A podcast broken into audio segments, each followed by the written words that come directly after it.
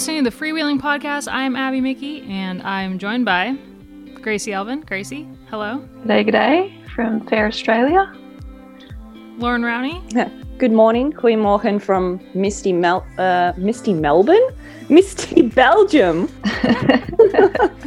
if only. and Amy Jones. Are we all Australian this morning or what? G'day. I am. Why not? It's a great country. Get in the spirit of nationals. Yeah. It's true. Our most of our podcast is going to be about Australia, so it totally makes sense. We're very Australian today. yeah, sorry, but that was a bit out of context, wasn't it? Then me saying that before you introduced the Well, topic. half the podcast is Aussie. Commonwealth. We're all We're all Commonwealth. Commonwealth because you're a Canadian. Correct. And proud. Proud of it. Especially right now. But yeah, we're talking we're talking about a ton of Australia stuff today. The Australia Nationals happened since our last recording, Crit Nationals and Road Nationals, so we're going to get into that. There was World Cup cyclocross race and we have updates on the we're not really going to get into it that much. It's just kind of worth um, it could get us into trouble, so we'll just glaze over the TCA CPA debacle. And then a conversation with Elisa Longo Borghini about Audrey Cordon-Ragot. So let's dive into it. Let's start with the crit. Gracie, you did such a good job commentating. It was so awesome to hear your voice on there. Natural. You're a natural. Thanks. It was pretty fun. So, as we talked a bit about last week, I got to have a bit of a warm up at Bay Crits, and I was so glad that I got that opportunity because I was still pretty nervous for nationals. It's just like a bit bigger and more people watching, and I'm with a cycling legend in his own right, even though he's not a pro, Matthew Keenan. Keenan, tongue tied tonight. So that was pretty cool to be in the commentary box with him and commentate the women's and the men's crit on the Friday night. And it was a pretty exciting race. I mean, uh, the course lends itself to only so much excitement with the the hot dog style course, but I think in general it was just awesome to be watching road bike racing again. Yeah, for sure. The the hot dog is the controversially all of at least the crit and the road race are, very well talked about courses because they haven't changed for so long. But to be fair, uh, they always are unpredictable. And even though a hot dog circuit is boring, this particular one is deceptively hard because of the uphill drag to the finish line. It's actually quite long. So it's you run out of legs if you go too early. And so no matter what scenario it is, a small group, bunch sprint, less so solo breakaway, of course, but you have to time it perfectly.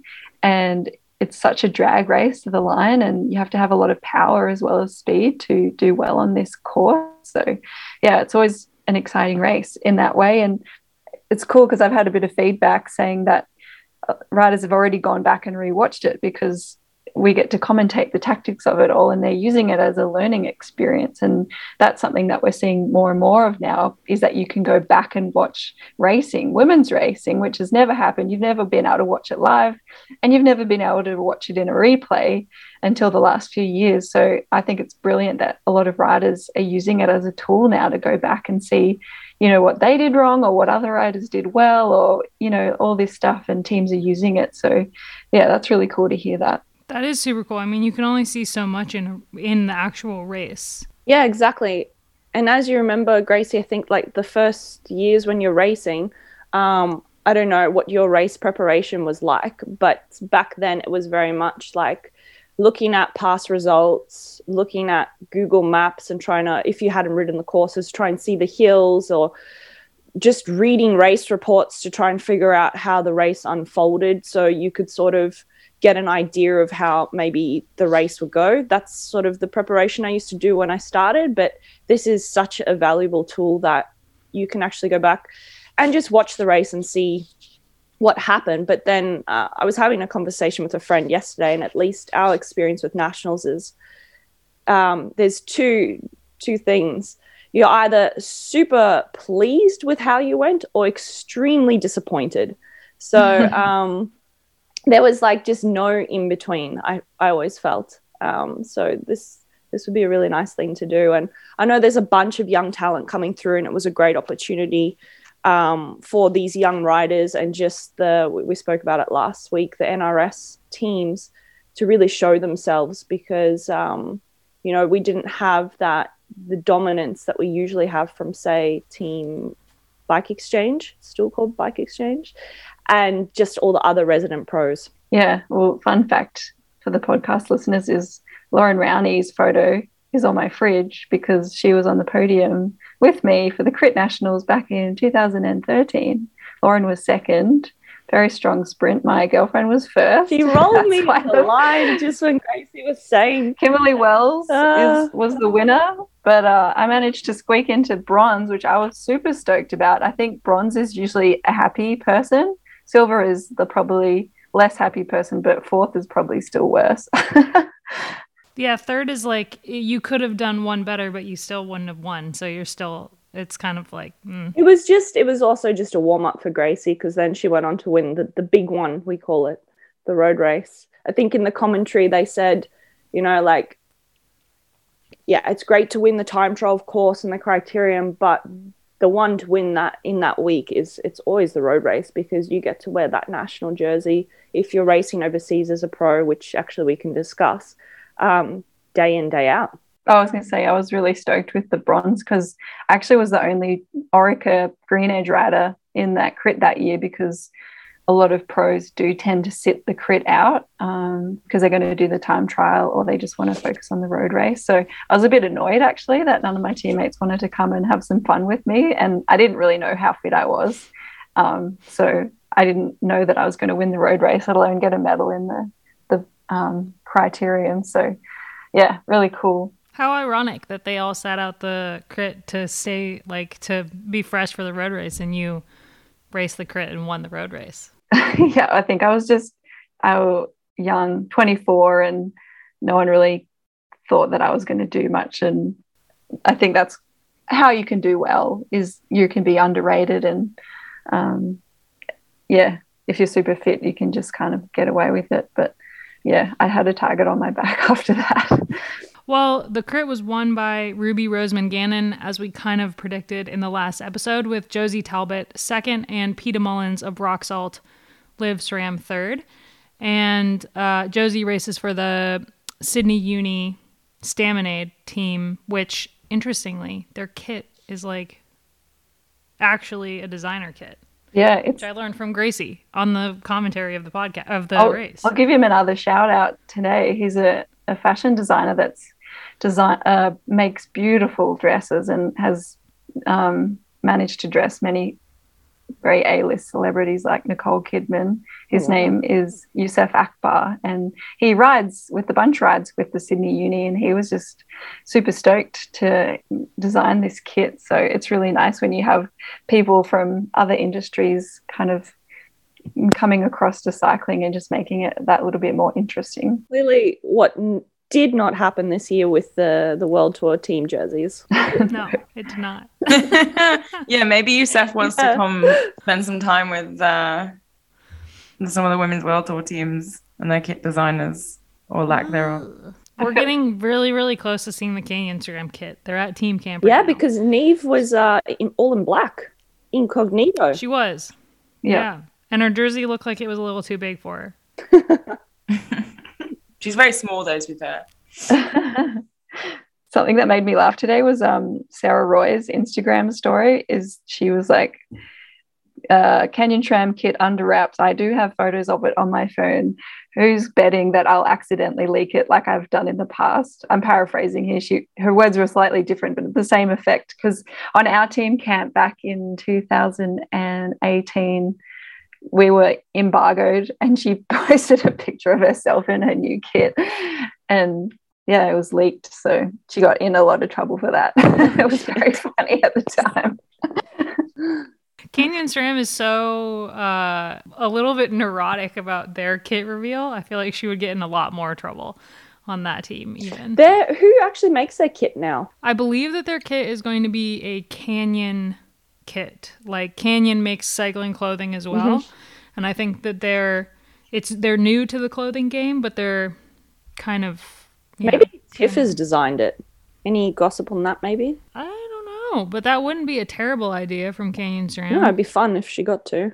For those who Yeah. don't know, Tiff is is quite creative. Yeah, she did like all of uh Bottas's helmets, Mm. like all F1, and they were pretty like they were cool.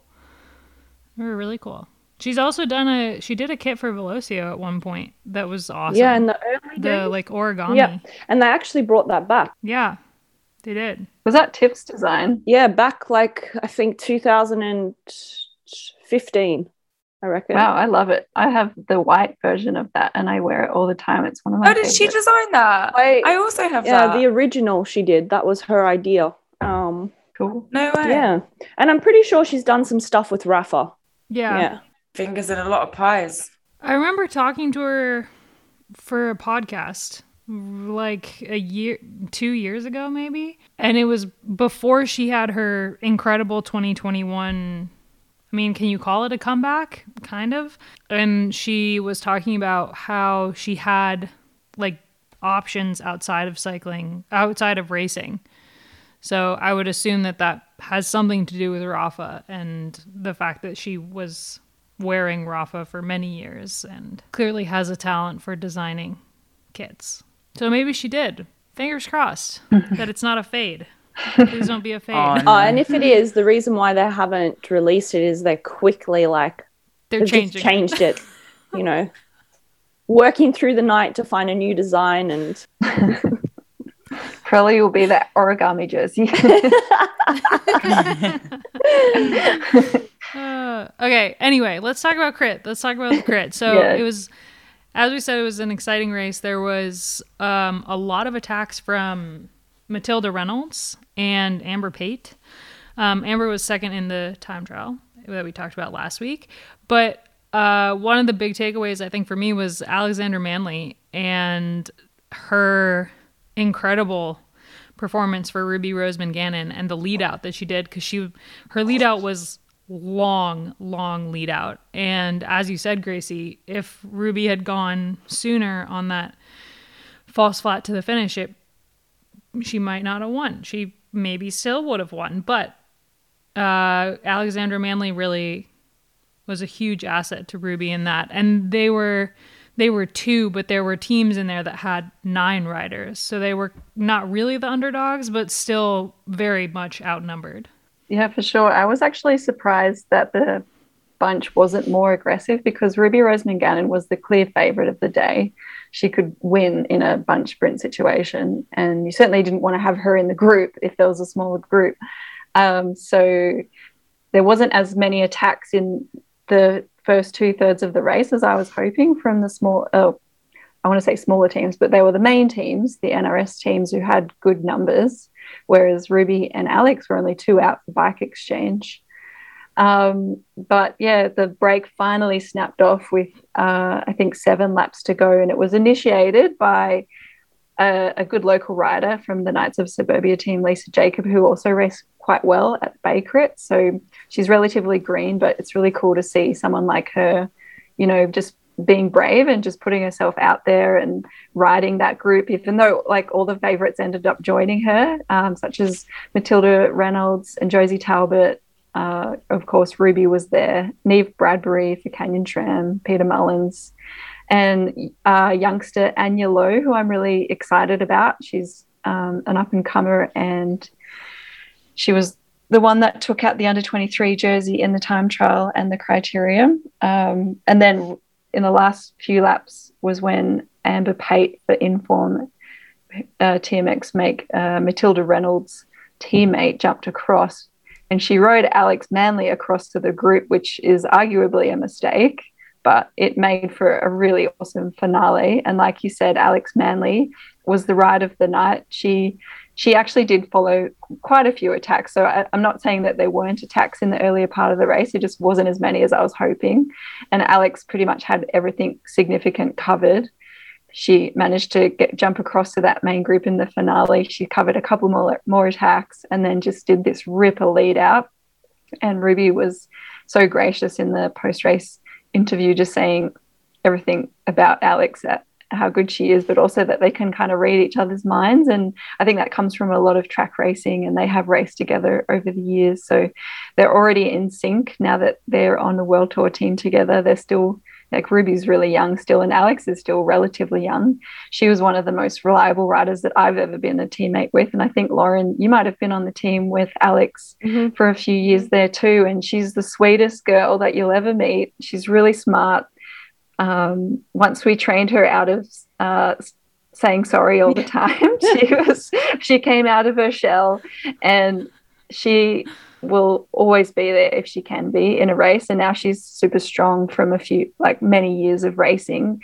And she's had to do a couple of years focusing on the track for Tokyo. Now she can, you know, focus on herself a little bit more. And I think she's going to be a really amazing road rider and someone that Ruby can rely on.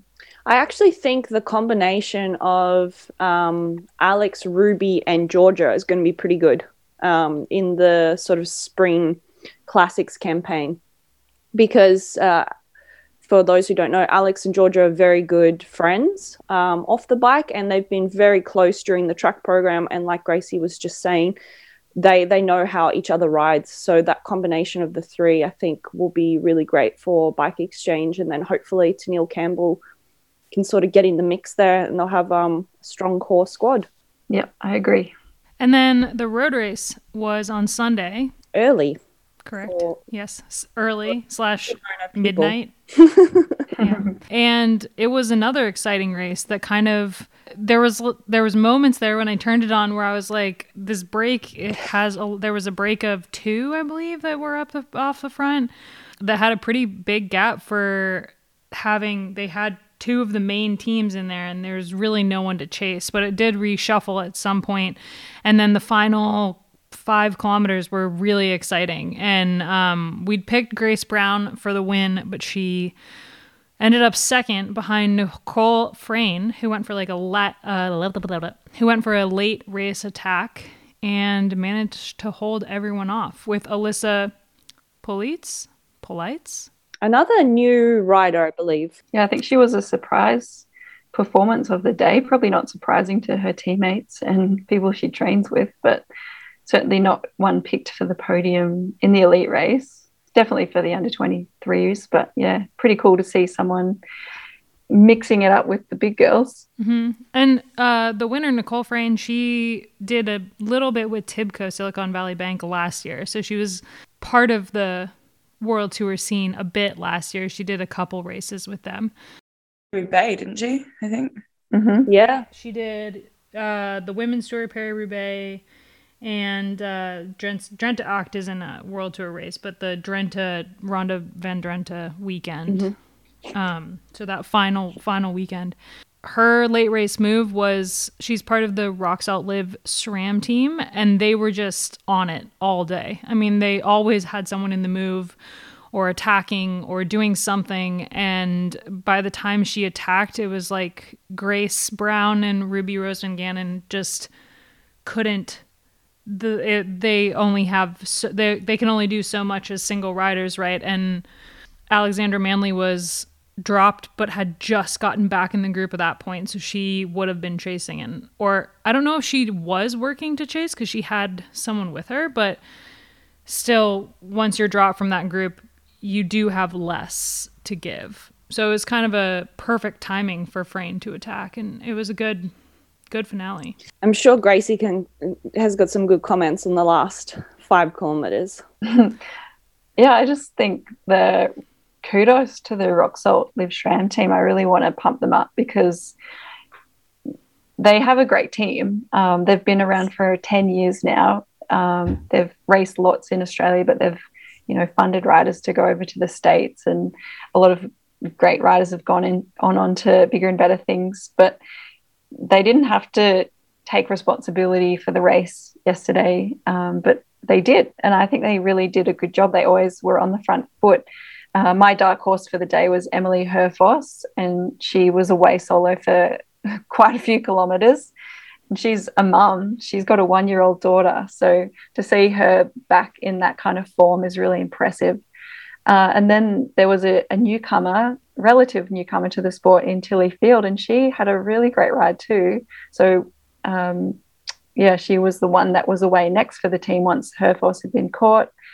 She she'd done a lot of work all day. She was with Matilda Reynolds, and then it all came back together in that final lap. I felt for Grace Brown um, being one out. It would have been really difficult to have all that pressure and the the target on your back. I did really want her to win. I thought she would have been a, an amazing representative in the green and gold this year. But, you know, I said to her, bigger things are coming. So she's not done yet this year. She's going to do something impressive, I think. But yeah, I think Nicole Frain just read that perfectly. And that's super difficult to do. I just want to state how difficult that is to time that kind of attack in the back end of a race, that that hard of a race, after nine laps of that particular course, I've probably done 150 laps or more in my time. And it's like, it doesn't actually look that hard on TV, but that climb is pretty hard and it's away at you. Yeah. And like Chloe Hosking has never won on this course. And that kind of tells you that it's a difficult course. It's not a pure climber course, but you, you know, you have to, you have to be super fit to survive it and to be, to be able to be in a decision making um, state at the end of that race too. So I think you can survive it, but you also have to think too. And when your body's done, your mind's also done. So Nicole was obviously very fit. I think she didn't have the time trial she was hoping for. So to turn it around mentally too was really cool. Uh, and just, I think I read somewhere, I think it was on Rachel Neylan's Instagram that Nicole had counted attack from Rachel. And just to see that moment appear. And Nicole said in her post race interview that it wasn't particularly planned, but she just knew she needed to take an opportunity like that. And she did. And that's really tough because you're always doubting every move you make in a race. But in that last kind of part of a race, you're so tired and you're thinking, I don't know if like it's worth it. All the favorites are here. I'm just going to get chased down. But on the other hand, they all looked at each other, and that was the opportunity. And Nicole rode away with it. So, yeah, it was the mistake of everyone else to not keep jumping on it. You still have to keep spending energy to make up for it later. Um, but yeah, it was incredible to see that. And I was on the, I'd managed to get down to the start finish line because I was up on the hill for half the race doing some commentary up there and I was literally shaking. I was so excited. Like I do sh- sometimes when I watch races on TV, I'm shaking because I just get so into it. But I was like fully shaking. And I knew that I had to give the finish line interview too. So I was like, I didn't know who I wanted to win, but it was just so exciting. Like I was like full fan mode.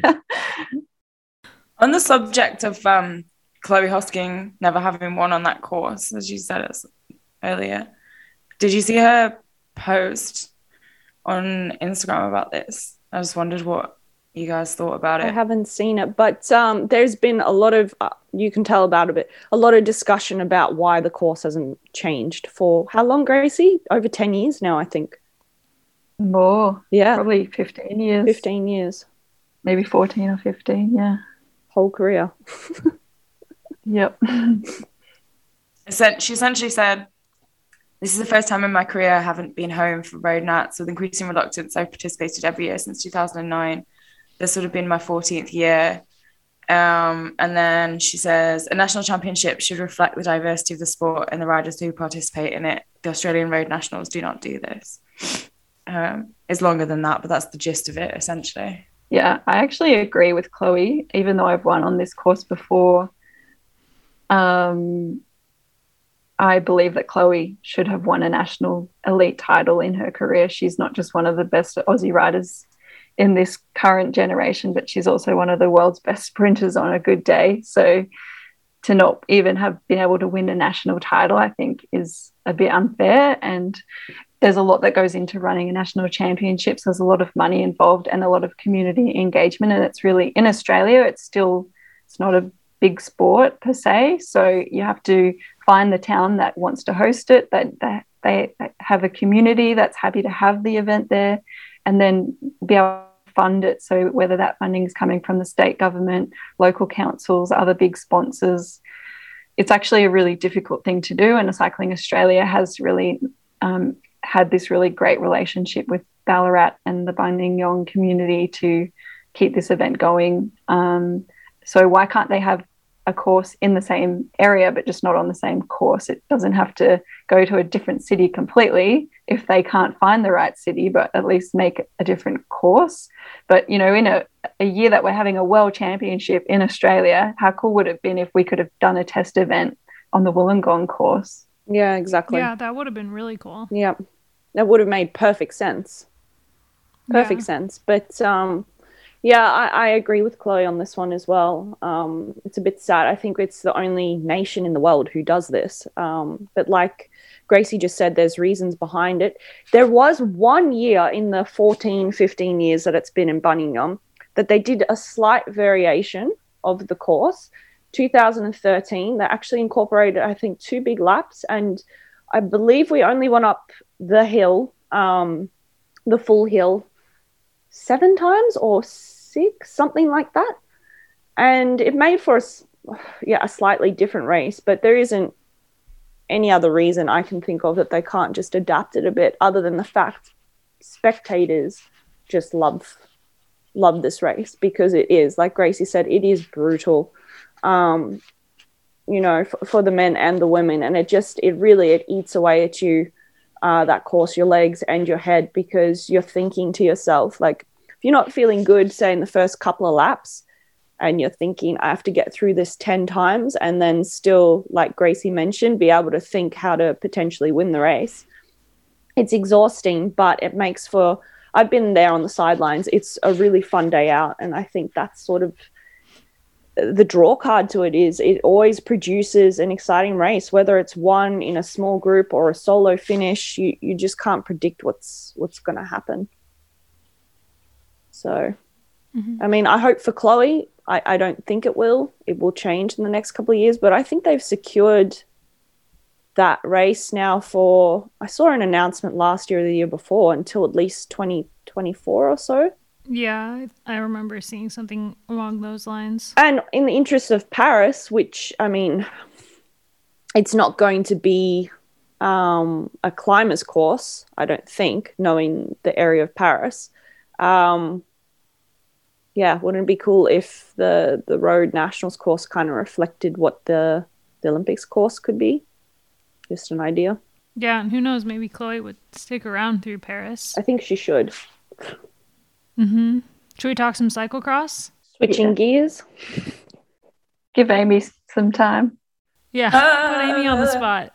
Amy, what happened over the weekend? And wake, wake up, Amy. Right, okay. Um, what happened? uh, there was a a World Cup, cyclocross World Cup, Not in Belgium. and Was this Not the- in Belgium. In France? Was this the final World Cup of the year?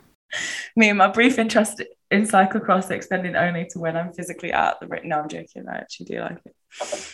Um, yes, it was. Um, but none of the, well, very few of the the big hitters were there. Um, presumably preparing for Worlds, but Lucinda Brand still managed to win the overall, even though she wasn't there. Um, but the main kind of it, it was the time for the young riders who maybe hadn't been right up there as much to have a bit of a ding dong at the front of the race, which was great to watch. So, what? A ding-dong. What was I that love face? that. Ding dong. Not a British thing.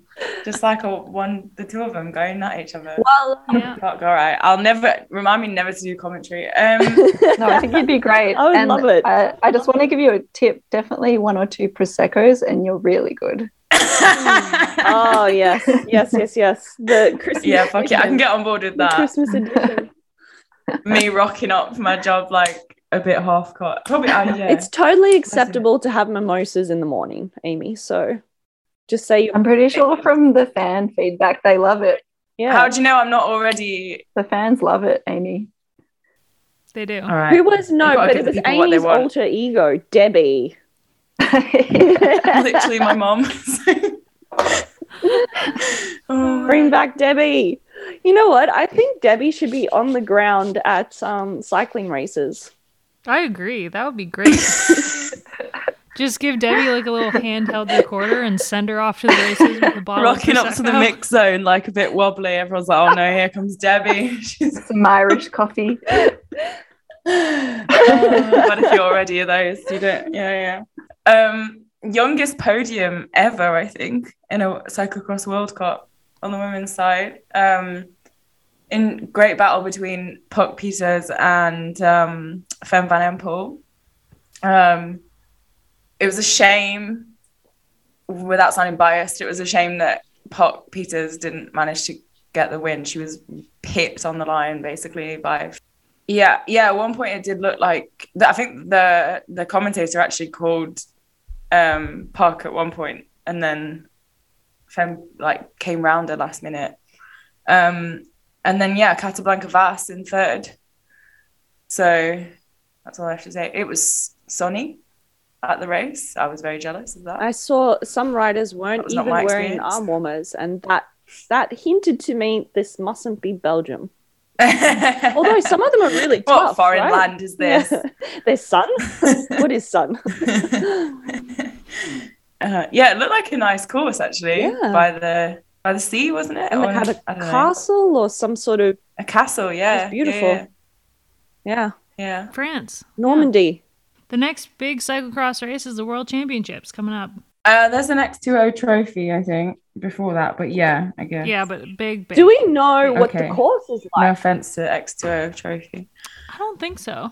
I've yeah, I've only seen memes of it going through a Walmart. Imagine if it did. no, guys, I knew it. It wasn't the last World Cup. There's Hoogerheide. Oh yeah, you're right. See, so I'm guessing Debbie's not so shit after all. the like Vos, Lucinda, Betsema, they're all gonna rock up for this last The one. Hugo Heider. Well, actually, yeah. So that's um, yeah, it's the weekend before Worlds, so it'd be interesting. It's it's this weekend. Um, Huh? I wonder. and who's Wales is gonna next even go. weekend. Yeah. because you'd reckon that they'd want to get out there and you know get over the jet lag and Yeah. the rest of that. So, I mean, I suppose they could do it and then fly straight there, and they'd still have like five. They should have just had the last but- World Cup in the States. Wouldn't that have made sense? Or maybe be Yeah, instead of those early ones last year, Yeah. that would have made more sense, I guess. But this is cycling where things don't make sense. Yeah. So. It's true. um. I'm Yeah, but then uh, that's. But that's like an iconic cyclocross ra- race. Hugo. Hoogerheide, yeah. Yeah. Hmm Is that the one with the sand? that's Koksijde. That's Koksijde. Oh, right, right. Okay.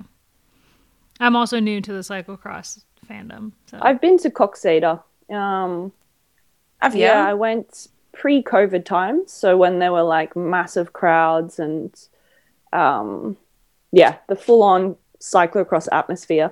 And trying to shebang. get to the start, like I learned a lot in that experience. Either take a bike or prepare to hike for 20 minutes or so. No way. Yeah. And I, I was like, this is actually when my friend Jack was visiting. Like, we're going to park here and hike through this nature zone and we'll be there in 10 minutes. Little did I know it was like a military area and you weren't allowed in there. So we jumped the fence anyway because We're doing commando rolls. pretty much. Otherwise, Yeah. we were going to miss the miss the start of the race. But um, I highly recommend um, going to any of the races. But that was that was fun with the sand pit. You know what? I think I preferred my pared back cross experience from the sounds of things. Like fewer people, much more space. Oh yeah, like I said, you have to claim your spot and hold it. And yeah, that's it doesn't matter if you're a woman or a child, you will get pushed out of the way. oh no. Okay. Or just put like a pillow underneath you and pretend you're pregnant. Maybe that will work.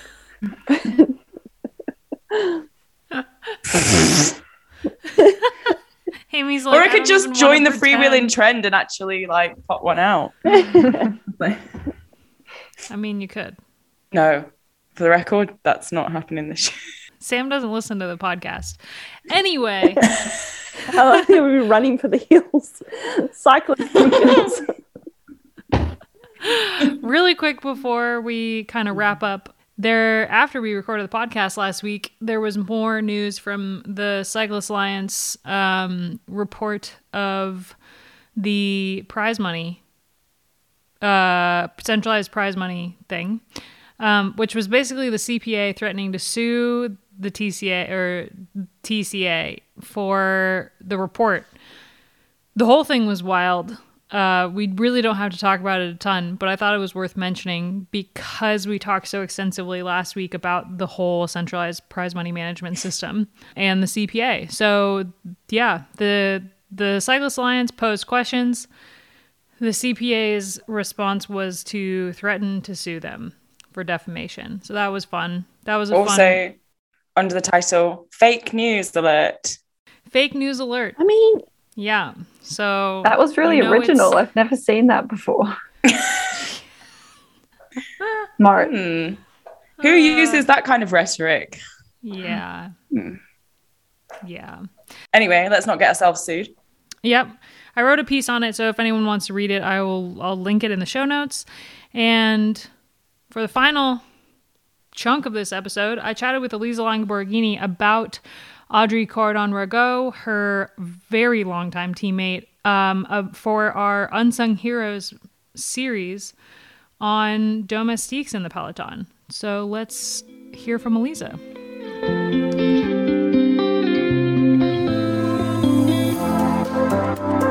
Yeah, as you probably know, um, one of my best friend is uh, Audrey, and she's one of the best, uh, the best domestiques. Uh, so um, for me, she's one one of those people that were always uh, surrounding me um, and really supporting me in my in my successes. Uh, so I would I would mention her uh, her dedication for uh, for the others and for the work that she's always putting for for the others. And you've been teammates with her for many years at this point, right? Yeah, we've been teammates uh, since 2014, and I still clearly remember the first day I met Audrey. Uh, what was it like the first day you met her? um, yeah, uh, I remember going into into this um, into this um, um, into this room in a hotel in a very strange hotel in Benidorm, and I found this this French girl who was really not talking English almost, and uh, she was always playing Candy Crush.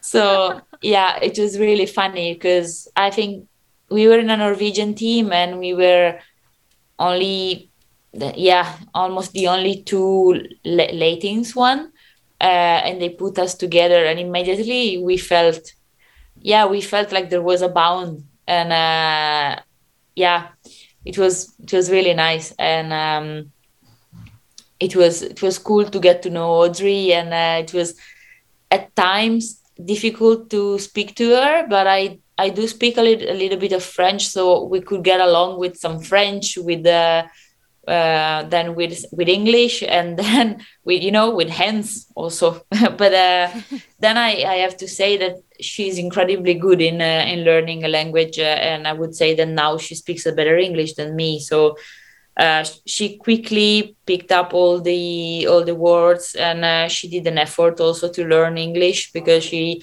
was always there with her uh, vocabulary, checking the name of this and that and that the other in English. Uh, and so straight away she started talking, and yeah, she's really talkative and and friendly. So all in a sudden, all of a sudden she was talking to everybody in fluent English. Um, how has she developed as a domestique in the time that you've known her? Um, the yeah the the the more uh, the more time we spent together, uh, the more Audrey became stronger too, and uh, um, she she went first for yeah at the beginning. She also the, the of course did the chances for herself, but then going into bigger and bigger team teams, she she was always given the the task to help the others. And uh, she really adapted to this. And yeah right now you don't even have to tell her what what she has to do. She knows exactly what she has to do. And she has also this strong character that makes her to be the team captain many times uh, she can read really well the races um, and this has uh, gotten better uh, with the age with the seasons uh, and so she she can kind of direct us and give us good motivation good morale and whenever you need her, she's there.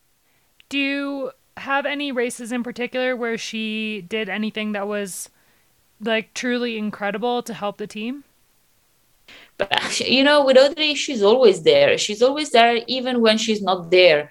And I would, I would take Flanders as an example because she's always part of the team uh, in when I won Flanders in 2015, uh, she was sick in her bed, and eventually we were riding for Audrey because she was so sad not to take take part into the race that we were like, okay, we need to ride for her. And uh, I really remember when I uh, when I when I finished the race, she was one of the first people that I that I've been call, calling. Um, and then yeah, every time there is a job to do she's there. She's she's always there. I don't i don't have a particular race because she's always there